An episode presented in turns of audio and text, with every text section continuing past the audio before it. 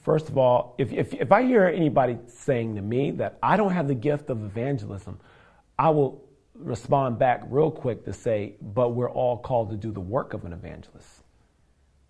You know what I'm saying? There's, there's no negotiation with that. There's, I believe that everyone who is a, a new creation has the responsibility to do the work of an evangelist.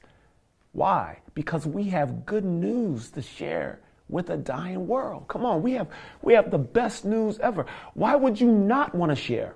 You know what I'm saying? It's like you have the best news and you don't want to share with anybody.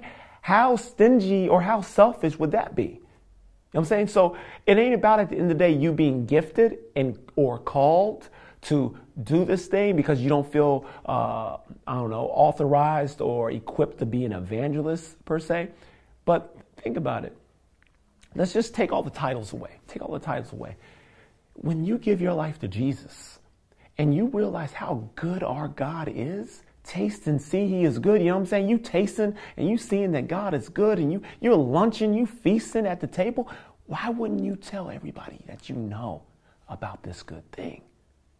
Forget being an evangelist. Forget being an apostle, prophet, pastor, teacher, all the titles.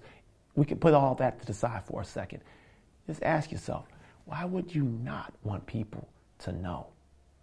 Let's go. Let's let people know. Whether you're called, whether you're destined, whether you're anointed, whether you're gifted, whatever the case may be. That's all good.